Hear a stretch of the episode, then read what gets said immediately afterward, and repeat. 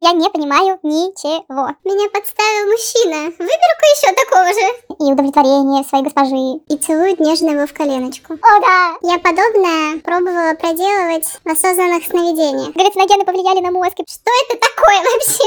Закапать в могилы? Одобряю. Она убийца! Убийца! Лапочка моя.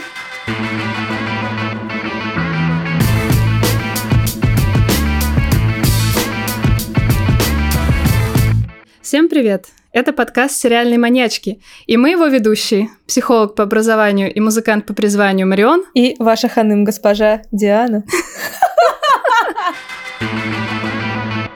И сегодня мы с вами обсудим сериал «Девять совсем незнакомых людей» с Николь Кидман в главной роли. Nine Perfect Strangers. На самом деле, действительно, в переводе оно бы звучало как «Девять идеальных незнакомцев». Мы сразу вас хотим предупредить, что будем обсуждать этот сериал со всеми спойлерами, так что не обессудьте. А еще мы против наркотиков. И мы крайне не рекомендуем вам их употреблять. Пожалуйста, не сажайте нас в тюрьму.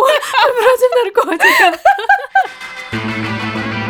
Ну что, как тебе сериал? Ну, у меня нет однозначного мнения по поводу этого сериала. Мне кажется, надо сразу упомянуть о том, что этот сериал снят по одноименному роману американской писательницы Лианы Мариарти, которая, кстати, также успешно экранизировала свой предыдущий роман «Большая маленькая ложь», тоже с Николь Кидман в главной роли. И здесь, в этом сериале, Николь Кидман также выступает в качестве продюсера. Но, как выяснилось, э, создатели «Девяти незнакомцев» очень сильно переписали сюжет, потому что в оригинале это очень медленный женский роман, Мгм. который довольно глубоко описывает э, внутриличностные проблемы так называемых «Девяти незнакомцев».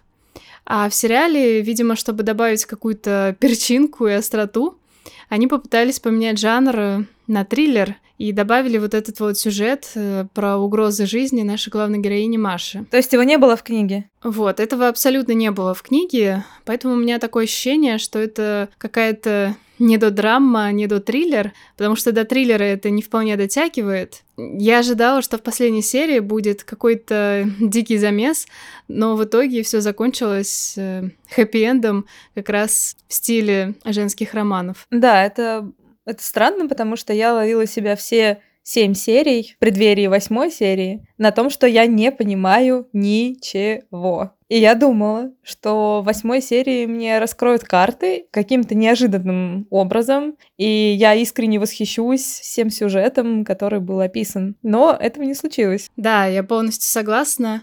Я ожидала от восьмой серии каких-то сумасшедших событий, наполненных вот этими вот галлюцинаторными видениями, погонями и, возможно, даже убийствами и так далее. А по сути, как будто бы весь накал был в седьмой серии, а к восьмой это все как-то сдулось. Но ты очень верно заметила перед последней серией, что будет дальше, собственно. То есть ты угадала, что Ма- Маша, главная героиня, которая играет Николь Кидман, она все это затеяла только лишь для того, чтобы воссоединиться в своих галлюцинациях со своей дочерью. Со своей умершей дочерью, да.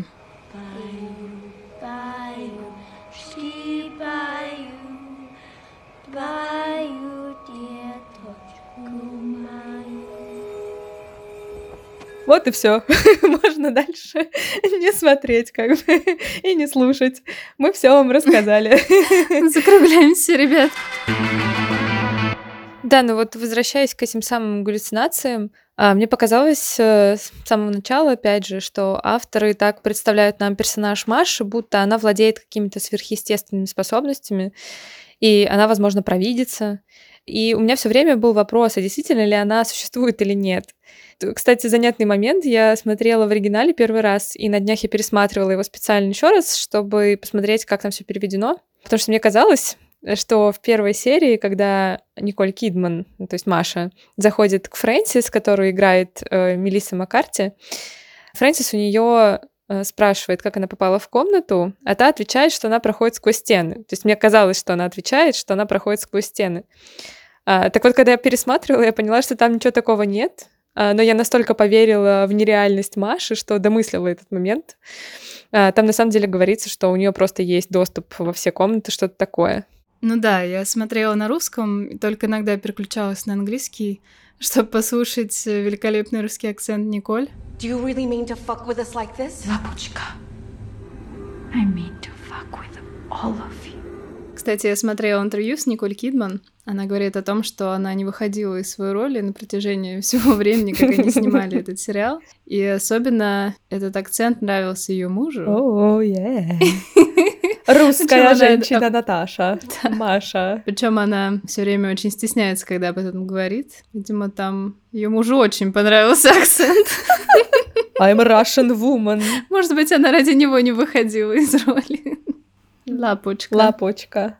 Я не знаю, кто постановил, что у Николь великолепный русский акцент. По-моему, он очень слабый и очень плохо считываемый. Но он русско-американский. Он американо-русский. То есть я бы сказала, что он больше американский. Как будто героиня Николь в довольно раннем возрасте переехала в Соединенные Штаты и вполне себе отлично владеет английским. Мы можем вспомнить, например, сериал «Убивая Еву», где главная героиня прекрасно справляется с использованием русского акцента в американском английском и делает это довольно убедительно. Ну вот и да, то есть авторы сознательно вводят нас в заблуждение, дабы завлечь нас вот в эту историю, и чтобы мы немного подумали о том, а что, в общем-то, за персонаж это самая Маша. Да, с первого взгляда непонятно, то ли она реально какая-то просветленная, такая вся витает где-то уже не в материальном мире, то ли она просто сумасшедшая, что мне чаще всего казалось. Я думала, что она уже сама себе оставляет эти угрозы, пишет кровью на стенах и так далее. Но это, наверное, бы тоже уложилось в сюжетную линию. Действительно, у меня есть такая небольшая претензия к многим сериалам, которые сейчас выпускают, о том, что они себя представляют некоторый сумбур. И то, что авторы сериала вводят во весь этот сюжет галлюциногенные грибы, позволяет им делать в сюжетном все, что они захотят, и списывать это на то, что это вот э,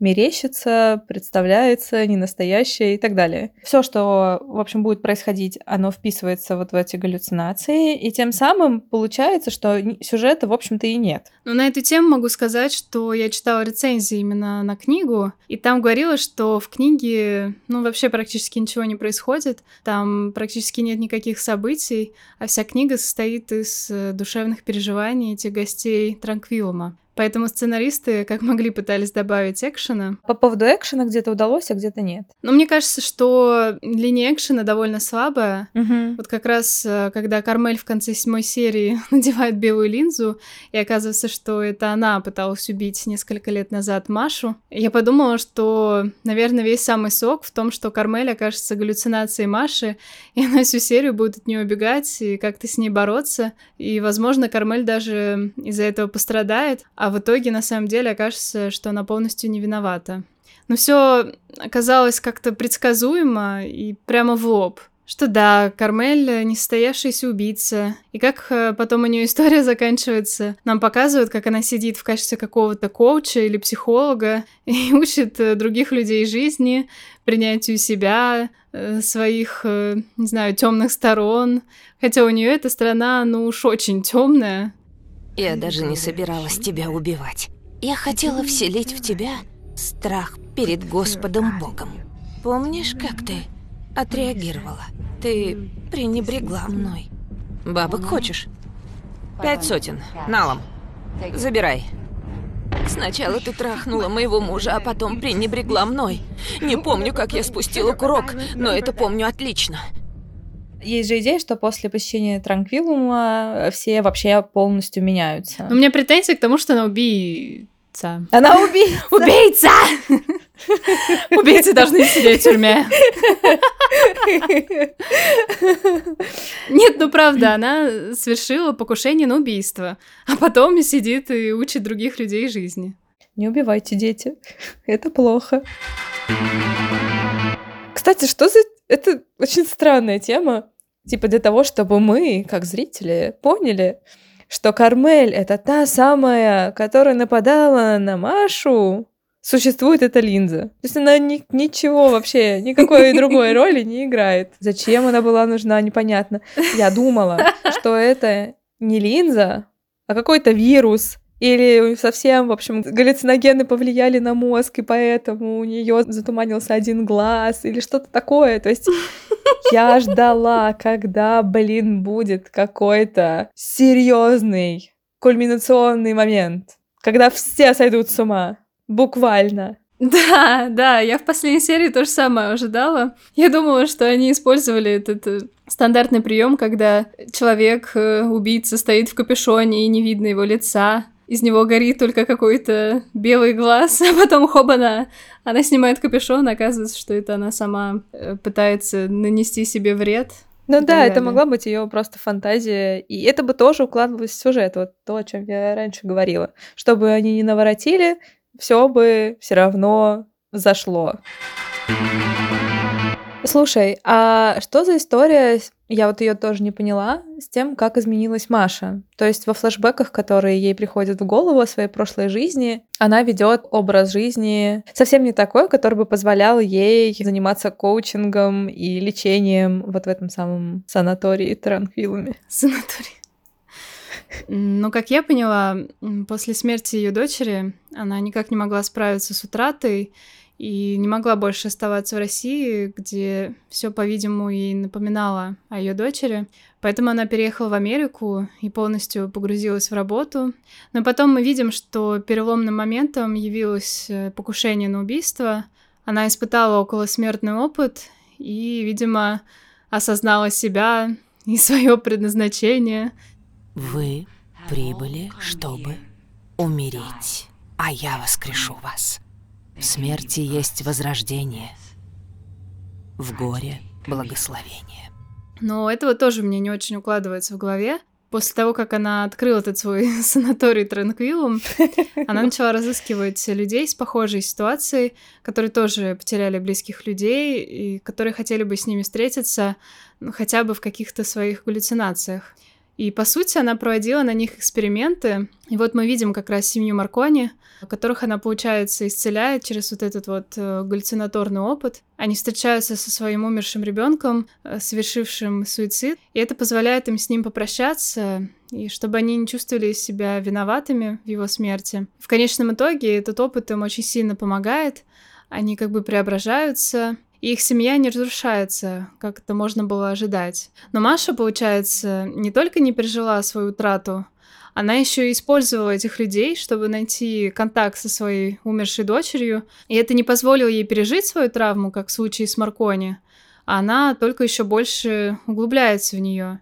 И получается, что она абсолютно не верит в то, чему пытается научить других людей. Да, это интересная линия, я как раз тоже хотела про нее поговорить. Ну, в принципе, да, вся идея этого ретрита заключается в такой шоковой психотерапии, столкновении каждого из этих девяти людей со своими страхами и травмами. Но я не очень понимаю, как это с- связано с темой микродозинга, потому что ведь э, не все под галлюцинациями попадают под какие-то ситуации, которые непосредственно сталкивают их со смертью. Но если мы говорим про семью Маркони, то а, мы видим семью, которая очень раненая и при этом не может простить себя за то, что у них в семье такое произошло. И этот опыт помог им поговорить, пусть даже с вымышленным своим ребенком, и тем самым, высказав все, они простили друг друга, они дали себе возможность жить дальше. И легче всего было это сделать, когда перед ними буквально стоял человек, которого мы, они потеряли, их сын, Не было причины. Винить некого. Наша ссора тут ни при чем. Ремень не был запиской. Никто из вас не виноват. В общем-то, даже я. И мы видим с другой стороны Машу, которая полностью погружается в эту боль и растворяется в ней. То есть она просто находит свою дочь, и финальная сцена, как она едет на желтом Ламборджини, и рядом с ней сидит ее дочь, и мы понимаем, что значит она продолжает свой микродозинг. И да, это противоречит всей идее переживания этой травмы. Но вот эта вот линия, в принципе, как идея, мне очень понравилась. Но у меня есть претензия к тому, насколько это правдивая история, потому что могут ли несколько человек, даже если они настроились увидеть определенную галлюцинацию, определенный образ своего любимого сына, брата, могут ли они одновременно слышать и видеть то же самое, что и каждый из них? Вот в чем вопрос. Но это вопрос к тем, кто, в общем-то, разбирается в микродозинге и в употреблении. Мы с Дианой никогда не употребляли наркотиков и вам не советуем. Не советуем. Я почитала про микродозинг. Факт первый. Эта штука научно не доказана, работает он или нет. И это легально. Вот что. Э, Ну, во-первых, это мухоморы, в которых Ты есть... сейчас расскажешь рецепт. Не, это... Так, берете мухоморчик. Рецептов я не знаю. Но суть в том, что это супер-микро кусочки мухоморов засушенных. Настолько минимальные, что они отравляют организм минимально, настолько, чтобы вызвать галлюцинации. Но, опять же, на самом деле галлюцинации в правильном микродозинге не наступают. То есть вот это я тоже не поняла. Э, Возможно, это из-за накопленного эффекта, потому что э, в идеале они должны действовать как психотропные вещества, которые прописывают психиатры. То есть э, они улучшают настроение, есть идея того, что они повышают работоспособность, открывают какие-то новые функции организма. То есть это вот как, будто очень старая идея про то, что а давайте, значит, примем что-нибудь, и из нас попрет какая-то творческая энергия, и мы напишем гениальные тексты, напишем гениальную музыку и так далее и тому подобное. И мне что э, как бы не нравится в этом сериале, что они принимают это как абсолютно легальную штуку, и они как будто бы ее даже пропагандируют, потому что мы видим довольно успешные истории перевоплощения всех этих девяти людей из грустных, недовольных своей жизнью, в тех, у кого все получается, книги писать, там, детей рожать, принимать себя, рассказывать другим, как принимать себя и так далее. В интервью э, с актрисой, которая играла Кармел, Реджина Холл, ведущая ток-шоу, тоже спокойно, немного иронично, как будто бы нельзя обсуждать наркотики, обсуждает наркотики. То есть они обсуждают между собой, что это прикольная вещь, и они говорят, что они такого не пробовали, но рассказывают про своих подружек, которые пробовали. Вот. А, Может быть, я подумала, что за этим есть какая-то конспирологическая идея лоббирования вот этой практики, нормирования ее. Ну и она нас отсылает ко всем этим э, шаманским практикам типа айваски, и по сути это та же самая история. Да, я согласна. Но мне кажется, что еще со времен 60-х многие психотерапевты проводили эксперименты на себе, записывали наблюдения своих галлюцинаций. И вот, например, э, Оливер Сакс, мой очень любимый писатель, психотерапевт, написал целую книгу, посвященную всякого рода галлюцинациям. И оказывается, что он тоже в молодости с этим баловался по выходным. А, Ну, в то время это еще не было запрещено. И многие вдавались в свои вот эти галлюцинаторные трипы за научные исследования. И поэтому мне кажется, что до сих пор, возможно, есть адепты подобных практик. Но вот это и не запрещено, потому что в них нет концентрации веществ, которые запрещены. Ну, слушай, а почему тогда сами герои говорят, что это нелегально, что они могут вызвать полицию? Я думаю, что здесь дело в том, насколько неэтично она это предлагает. То есть я вот как раз тоже хотела об этом поговорить, потому что, с одной стороны, все эти люди приехали туда и доверились э, Маше, о которой ходит легенда о том, как она, значит, вылечивает души, но им никто не сообщает о том, как именно это будет происходить и что им будут давать э, по факту наркотики, даже пусть и слабые. И получается, что она нарушает их границы, даже юридически, то есть они не позволяли делать со своим телом то, что она предлагает им делать. Что, кстати, говорит вот этот Наполеон Маркони, говорит о том, что я против наркотиков, и я никогда не употребляю, и как бы я против такого всего. Поэтому он бы хотел, чтобы его предупредили, и у него была возможность согласиться или не согласиться на это. Вы нам что-то подсыпали? Это микродозинг. Безопасная практика. Господи. Блин. Микродозинг? И чем вы нас микродозите? Псилоцибином. Волшебные грибы. Божечки. Вы кормите нас наркотиками. Все это часть скрупулезно составленного терапевтического протокола, который мы уже давно и тщательно разрабатываем. Мы вообще не об этом. Нельзя накачивать людей наркотой без их разрешения. Ты видишь, она действует как такой пораженный наркоторговец, который сначала дает попробовать, а потом говорит, ну что, хотите еще? Слушай, как ты думаешь, они продолжили употреблять? Ну, допустим, семья Маркони, мне кажется, нет. Потому что для них э, эти переживания были слишком травматичными. Мне кажется, им хватило сполна.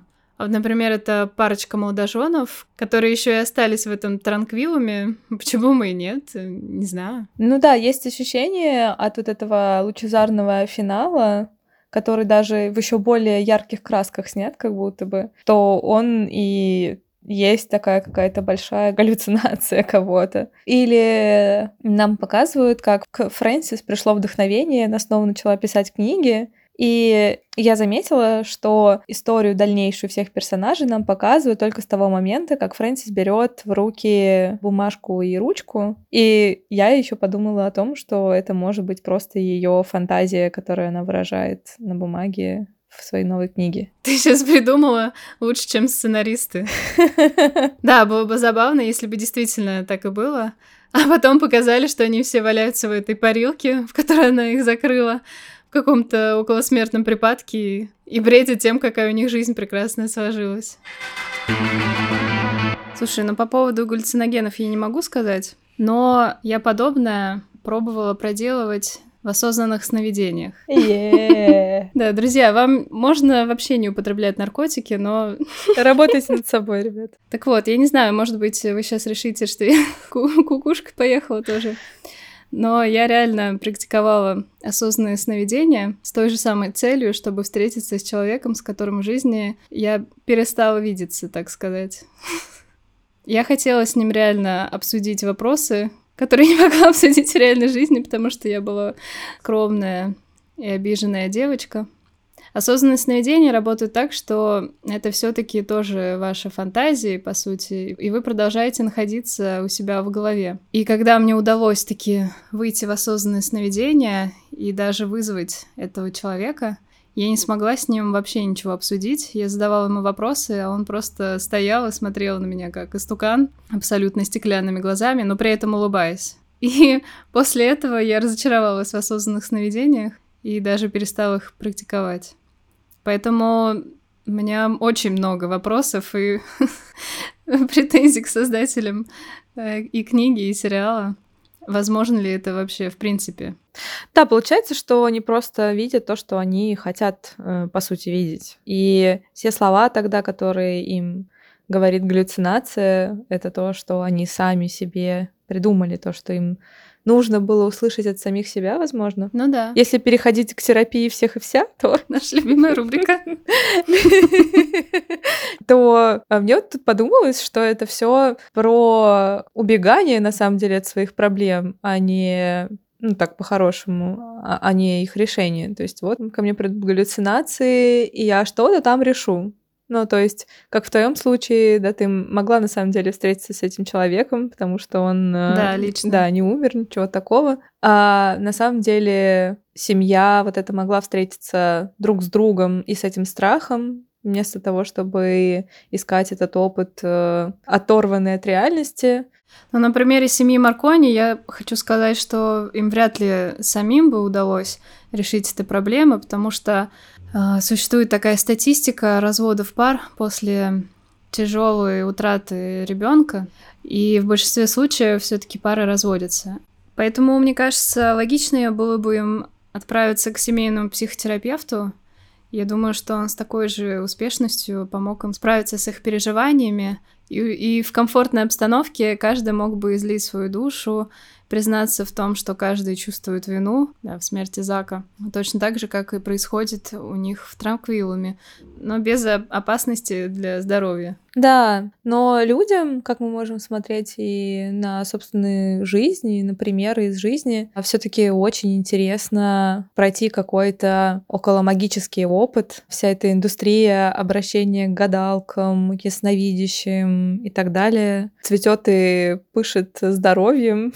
Это все нам говорит о том, что людям нужен, нужен какой-то простой способ решения их проблем, чтобы кто-то сказал, что все будет вот так-то. И ты можешь, если ты этого не хочешь, сделать вот это. И ты дальше понимаешь, что, в общем-то, тебе нужно от жизни, и идешь вперед.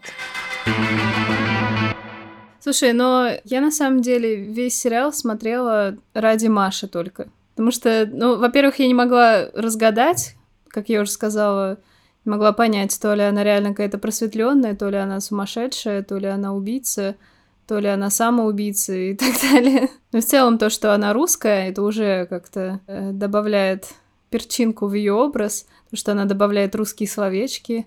Лапочка моя, и так далее. Но ведь э, в сериале огромное количество прочих знаменитостей. Да, не такого масштаба, может быть, как Николь Кидман, но та же э, Мелисса Маккарти вполне с ней уже сравнивается по популярности в Голливуде. При этом там снимается Люк Эванс, у которого тоже много звездных ролей, Бобби Канневелли, Реджина Холл, прекрасная Самара Уивинг и так далее. И от этого сериал не то чтобы становится намного лучше. Да, тут я с тобой соглашусь, моя госпожа. Мне так нравится, когда ты говоришь мне это. Вообще, на самом деле, мы создали этот подкаст, чтобы моя самооценка поднялась. Ну, ничего не знаю. Я создала этот подкаст, чтобы хоть какая-то польза была от того, сколько времени я трачу на просмотр сериалов. Слушай, но у меня в этом сериале появился краш. Как тебе понравился Яо? А, о боже. О, да. Блин, он такой красивый. Зачем там вообще все эти звездные актеры? Просто я вот там в каждый эпизод, пожалуйста, по чуть-чуть. Да. Что за тема с тем, что она с ним спит? Что за тема, что она спит с ним, а потом еще целуется с Дейлавой и говорит, не говори ему. Да, она сектантка просто. Она вокруг себя взрастила свою секту. Но это же факт. Она... Она реально глава секты. Она глава семьи. Так вот, да-да-да, все главы сект так говорят. Слушай, я не поняла. Она сначала говорит Яо, не покидай Дилаеву, ей нужно твое внимание, мой дорогой, и целует нежно его в коленочку. Да, нежно. Ага. После этого приходит Делайла, просит Машу больше с ним не встречаться, но при этом тоже ее целует. Скажи, чего ты хочешь? Вообще-то, перестань трахаться с Яо. А ты сама сможешь адаптироваться?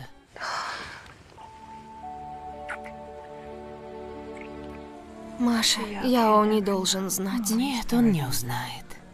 Что это такое вообще? Ну, реально, я вот сейчас, я не понимаю, как мне эта гениальная идея не пришла до этого, о том, что она глава секты. Это же очевидно вообще. Но, условно говоря, если Яо спит с ней, ну, Яо для нее как бы инструмент для того, чтобы получить сексуальное удовлетворение. И у Яо может быть своя жизнь. Просто он ей должен, как госпоже. Черт! Я, я что-то сейчас открою для себя. Но я это так вижу, что они ей служат, и они ей служат полностью. Я вот думаю, что это все про служение. И я думаю, что это все про свободу и вседозволенность, и про почитание, и про восхваление, и удовлетворение своей госпожи. Вот что-то такое. Ну, кстати, да, мне нравится эта мысль. Я об этом тоже не подумала. Моя госпожа. Он очень совестливый, насколько я вижу по сериалу. И когда Делайла решает уехать, потому что не может уже с этим справляться. То есть я не знаю, кто из них более совестливый на самом деле. Делайла, которая поняла, что это все ужасно и решила как бы сдать ее с потрохами полиции, либо Яо, который понимал, что если он оттуда уедет, то все может совсем пойти по. Слушай, но мне очень понравился этот поступок Дилавы. Мне кажется, она поступила прям как надо в этой ситуации поступать. Одобряю поступок. Нам надо в конце подготавливать рейтинг одобряемых, неодобряемых поступков. Мы как-то не обсудили с тобой других персонажей толком. И тут вот хотела бы затронуть Ларса, которого играет как раз Люк Эванс. Он приезжает в этот ретрит, чтобы развенчать миф об успешной Маше. И в какой-то момент он настолько трогается всей этой ситуацией и настолько в нее начинает верить, что у него жизнь налаживается. И что он останавливает свое расследование, когда видит, как трогательная семья проходит через этот психоделический опыт встречи с покойным сыном. И он останавливает запись на этом моменте, закрывает, и это как бы символизирует то, что все, он почувствовал себя не очень хорошим человеком, здесь вот такие вещи происходят, а он что-то там разоблачать хочет. Ну, короче, вс- все- на самом деле, правда, все эти персонажи, они какие-то... Они могли бы быть, пр- правда, интересными, и мне на самом деле нравится, как играет Мелисса Маккарти, она меня цепляет, но... Слушай, ну, мне кажется, у нее тоже какая-то не очень убедительная история. Мгм. То, что она влюбилась в какого-то чувака, которого никогда не видела, Да. из-за этого просто вся ее жизнь пошла наперекос, она больше не может писать, и все паблишеры от нее отворачиваются. Ну да, не использовали они весь ресурс, да? Да, я считаю, да. Я еще хотела про парочку эту, про Да, я тоже про них. Матч. Тоже занятная тема. Про то, что они едут решать проблемы своей пары. Мне это кажется не очень убедительным. Я не понимаю, как долго они вместе, но они довольно молодые для того, чтобы думать, что это последний шанс их жизни. Они друг для друга все, и у них ничего не получается. И ехать в такого рода ретрит. Слушай, ну, мне кажется, сейчас в целом просто очень популярна тема ретритов и всяких э, курсов по личностному росту и так далее, что вот эта вот инстаграмная М. парочка решает попробовать ради какого-то фана и прикола. Девушка реально в это очень верит, и она очень э, по-душевному ко всему этому относится. А вот парень нет. И потом мы обнаруживаем, что у нее оказывается много проблем в принятии себя, хотя она очень красивая, ей много чего в себе не нравится. И это тоже одна из тех проблем, да, которые они запихали в сериал про фейки там в Инстаграме, не знаю. Или про обратную сторону популярных красивых блогеров. И сказала, не запустила, не было. Вас это задело? Да, ведь это правда. Считаю лайки, чтобы знать, что меня все считают хорошенькой. Я жалкая. Ты правда считаешь себя некрасивой? Но очевидно же, у меня нависшие веки, жирные ляжки, живот ни разу не плоский, огромные бедра, поры как ямы, волосы странно растут, и веснушки появляются, как я их не извожу, и, в общем, хороший сегодня день. Слушай, ну ты попала в точку, я как раз хотела об этом сказать, то, что в конце книги эта пара понимает, что им все таки не по пути, О, и они решают развестись. Ого. Я бы представляла в этом ретрите не молодую пару, а пару, которая уже, например, преодолевала какие-то вещи в жизни. И вот там, не знаю, по прошествии 7, 10 и так далее лет, а все-таки еще дороги друг для друга, они едут вместе справляться со своими проблемами. Мне кажется, такая пара уже показана, это семья Маркони, нет? Конечно, у них там более сложный кейс. Ну да, наверное. же. Не убеждают меня сильно эти персонажи. Мы, кстати, Тони вообще не обсудили. Кто это? Это как раз бывший, бывший спортсмен. Слушай, ну у него тоже история неубедительная. Мы узнаем, что он зависимый от наркотиков. Первые две серии, там он немножко как бы, ну, там подумаешь, ему кошмары снятся. Ну и там он э, в горячем поту просыпается. И дальше все, все нормально, у него никакого ни отходника, ни отката, ничего вообще. Так ему же Всё- правильную всё схему решилось. там уже расписали. Маша позаботилась обо всем. Ну да, я согласна, на самом деле. Но мне знаешь, что еще тут кажется странным, что он употреблял одни наркотики, в общем-то ему подсовывают другие. Такой, в чем проблема, брат? Да, и Фрэнсис такая, о боже, меня подставил мужчина. Выберу-ка еще такого же. Да, Мне я очень переживала за Фрэнсис, то, что она все-таки решила остаться с Тони. Конечно, нам в конце показывают то, что он там исправился, и все отлично, но в реальной жизни, мне кажется, это все так бы не закончилось. Меня еще задел диалог между Фрэнсис и семьей Маркони, когда Фрэнсис спросила, что вы тут делаете, вы так хорошо выглядите, типа, зачем вам это нужно? Здесь показаны разные представления о том, какие люди вообще приезжают вот на такого рода ретриты. Ну и чем она, конечно же... Они там все вообще друг друга обижают поначалу. Не чувствуют границ, все время высказывают друг другу что-то там. Да, потому что они считают, что раз они незнакомцы, и вряд ли они через неделю встретятся когда-нибудь, то можно говорить что угодно. Да, мне кажется, они не ожидали, что их там всех вместе будут закапывать в могилы. Поить грибами, притворяющимися красивыми смузи. Ну что, давай подводить итоги. Итоги. Не принимайте наркотики, это очень плохо. Сериал не самый лучший, несмотря на количество известных актеров. И несмотря на прекрасную Николь Кидман с ее лапочкой. Все свои проблемы вы можете, правда, решить со специалистом, и не обязательно это будет кто-то, кто предлагает вам волшебные таблетки, странные магические практики и так далее.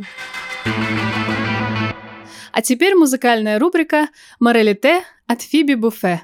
Маша из России собрала грибочки и всех угостила смузи из лесочка. Гости еле живы, как жить стало вдруг понятно. Ну, а наша Маша кукухой поехала знатно, очень знатно. На Ламборгини Галардо. А в следующей серии мы с вами обсудим сериал, который возвращает нам веру в человечество, Тед Ласса.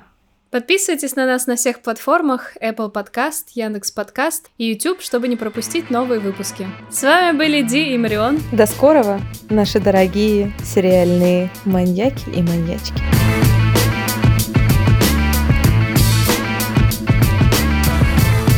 А, а еще меня задел примерно тогда же диалог с семьей Мака... Как зовут их там? Мариарти? Ма- Макарти? Макиавелли? Маркони! Маркони. Мариарти это писательница. Макарти, Маккартни. А Маркони это вообще другой человек. Привет, Чикен Карри. И меня еще здесь задел диалог между Фрэнсис и семьей Маккар.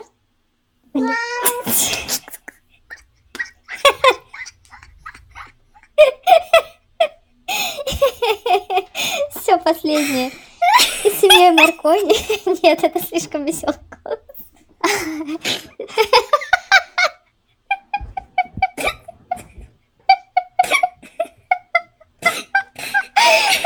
Когда, когда уже больше двух часов записываешь подкаст.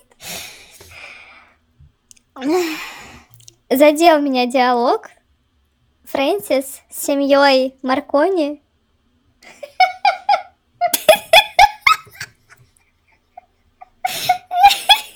На самом деле вообще не смешная тема.